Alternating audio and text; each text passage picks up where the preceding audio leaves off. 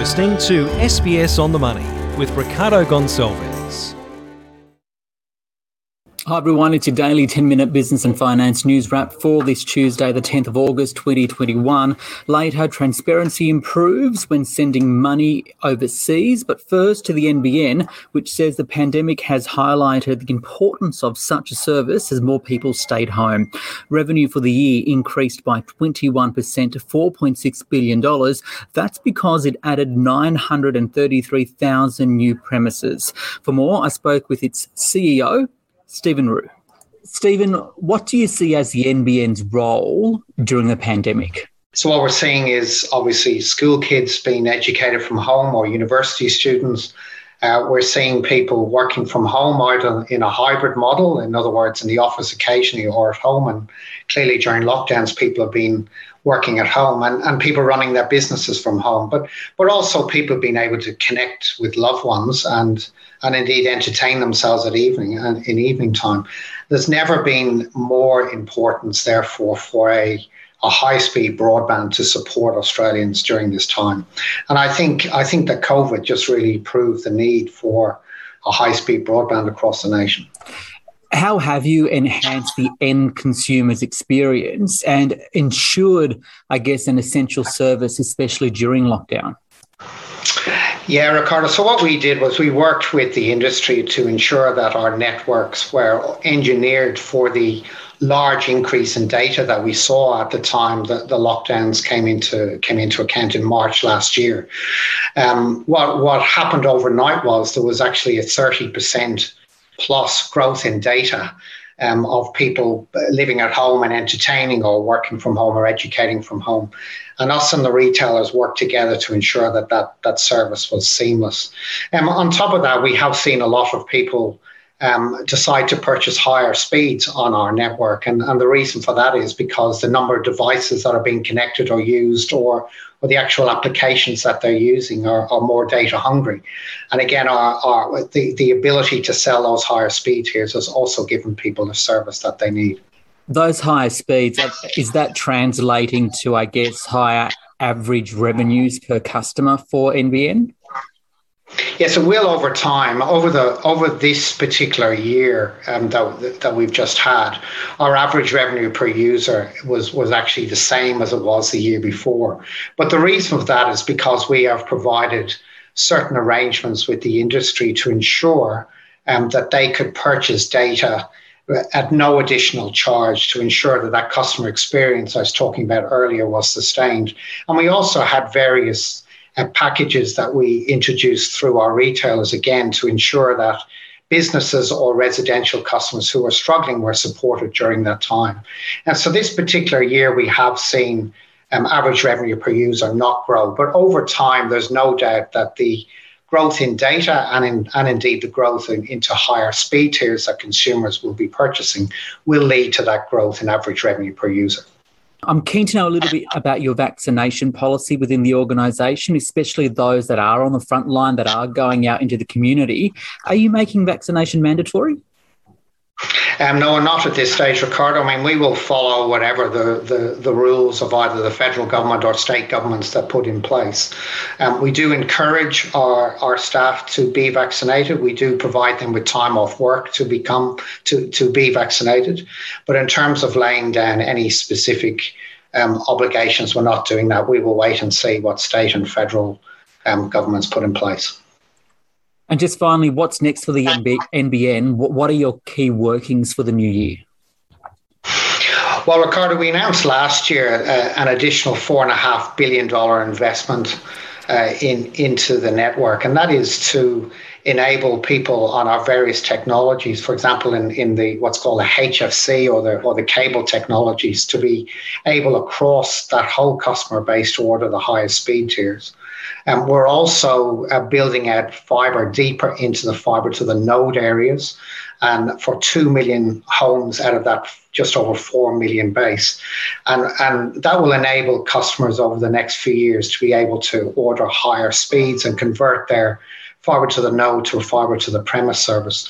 We're also working with state governments in regional rural Australia to with a, a co-investment fund we announced last year, which totals $300 million, working with them to provide um, in the regional remote parts of their states, again, greater broadband access.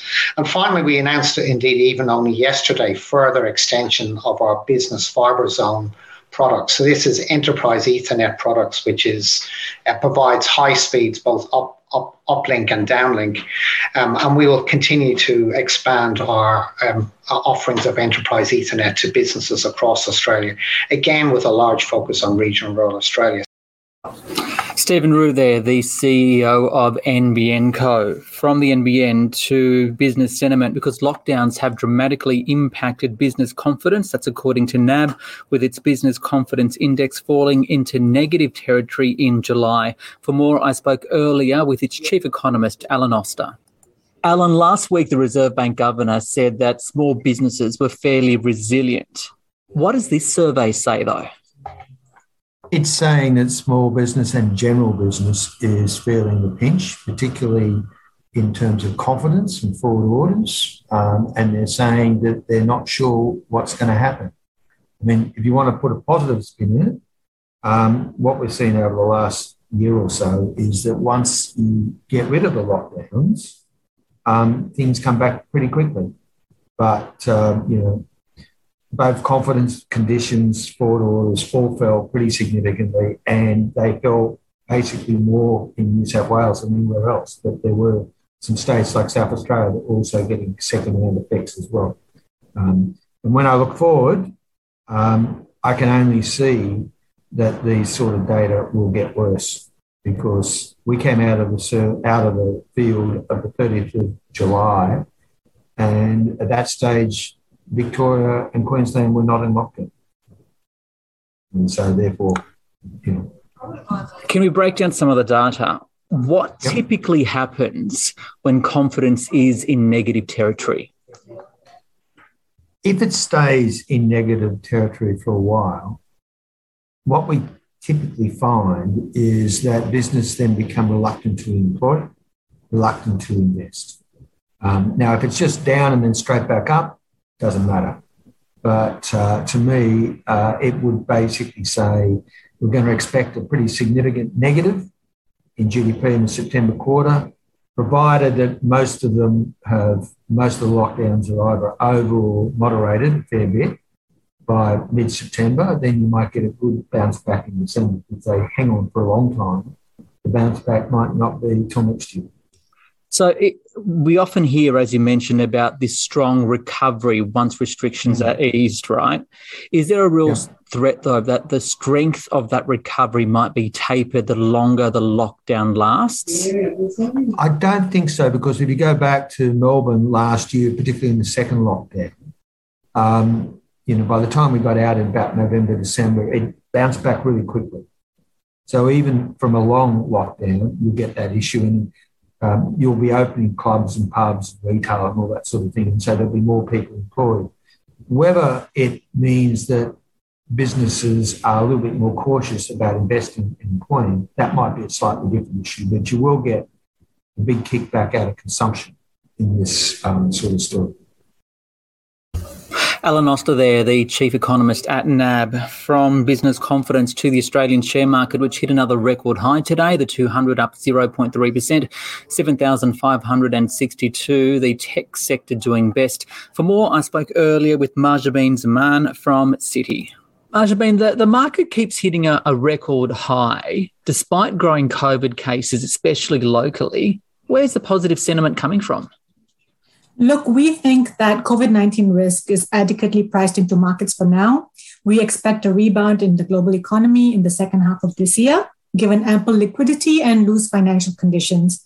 Clearly, um, US is leading the way with recovery, given strong um, Q2 earnings with well over 86% of the S&P 500 companies beating consensus earnings. Now, coming to Australia, similarly, um, we have seen improved earnings momentum from Q2 which continue to support the ASX across most sectors, including um, building, tech, and financials. Um, also, I must say that you know businesses were clearly supported by strong balance sheets, um, excess liquidity, excess capital for banks, particularly strong asset quality, and the non experience of previous lockdowns. Now, I must say that materials and financials, which make up around 50% of the ASX 200, uh, this sector is really supported by large dividend payouts. Now, we have to think today we are in a very low rate environment. And as a result, we continue to see flows from investors uh, into these sectors for the high dividends, looking to make their cash work harder. Okay, given the current lockdowns, though, what's your outlook for the economy? Look, we had the uh, S&P uh, released uh, with upgraded forecast from the RBA last week. Um, clearly, they were pretty optimistic and they had a few assumptions. And they were assuming in their assumptions that um, the current Sydney lockdown potentially persist through September quarter and also the current Queensland restrictions end as planned. Uh, also, their um, forecast did not quite include the current lockdown that Victoria is experiencing. So, in, in, they implicitly assumed that 70 to 80% of the Australian population would be vaccinated by year end. Now, in reality, um, as we stand today, Australians' vaccination rates stands at about 22% or so uh, which really means that the likelihood of a substantially negative Q3 GDP growth uh, and potentially spilling over to Q4 seems a little bit more likely than not. Um, now, basically, this will potentially feed in through more pessimism and higher savings on part of um, consumers and businesses. Now, while the RBA is expecting GDP growth to contract at least by 1% in Q3, we at Citi are expecting a sharper fall of around 1.5% um, in the Q3 GDP number, followed by a slower pickup in Q4. So, adding that to your other forecast for the Australian dollar, for example, what does it mean for the currency? Well, currently we're trading at around 73, uh, 22 levels, very close to our year to date lows, around 72.90 or so. Um, so there are a few reasons why we uh, see a little bit of a downside here, uh, a little bit of pressure in the short term, very short term. And that's really due to one reason could be the potential slowdown that we're seeing in China, not forgetting that the renminbi is correlated to the Australian dollar. Number two, uh, we're also ex- we're also seeing uh, reduced liquidity via seasonal trends in the market. Finally, just on the back of the negative quarter, we're expecting uh, in GDP numbers this Q3, that's going to have a little bit of that pressure on the Aussie side of things. However, over the medium term, we definitely see more upside in the Aussie, so more a buy on dips. And the reason for that is threefold. The first, we saw the hawkish tilt from the RBA. Clearly, they are joining their other commodity counterparts, the RBNZ, Bank of Canada, taking a U turn in policy direction. Secondly, um, in the medium term, Aussie will Aussie dollar will rally uh, just because sentiment globally is improving, and you know on the back of bullish uh, risk uh, environment and the global growth recovery that we're seeing on a broad base.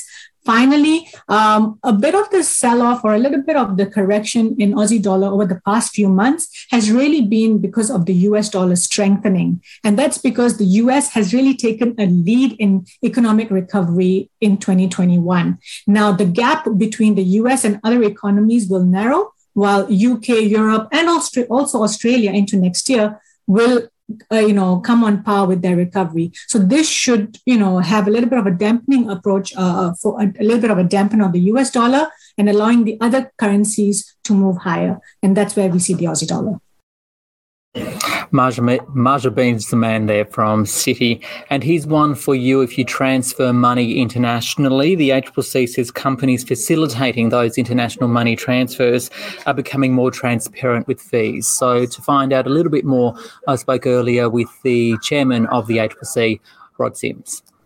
Rod, how exactly has price transparency improved? Price transparency fortunately has improved enormously in foreign exchange remittances.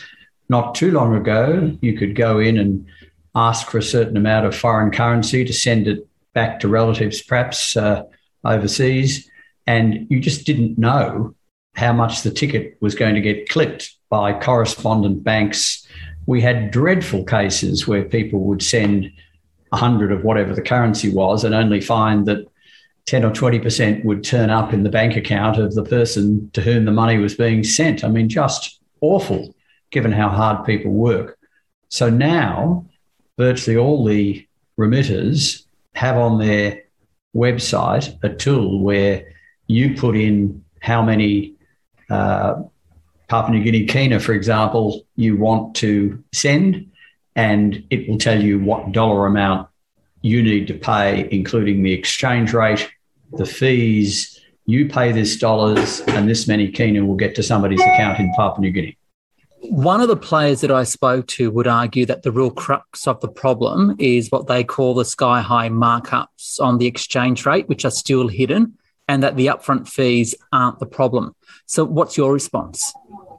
But my response is that we've been doing these uh, bits of advice to consumers for a long time, and what consumers want is keep it simple. I want to send 100 kina to Port Moresby. You tell me all up how much money I have to give you to get 100 kina to someone in Port Moresby. If the markup is, you know, I'm giving you a markup of 40%, well, that's fine. It sounds like a complete and utter rip-off.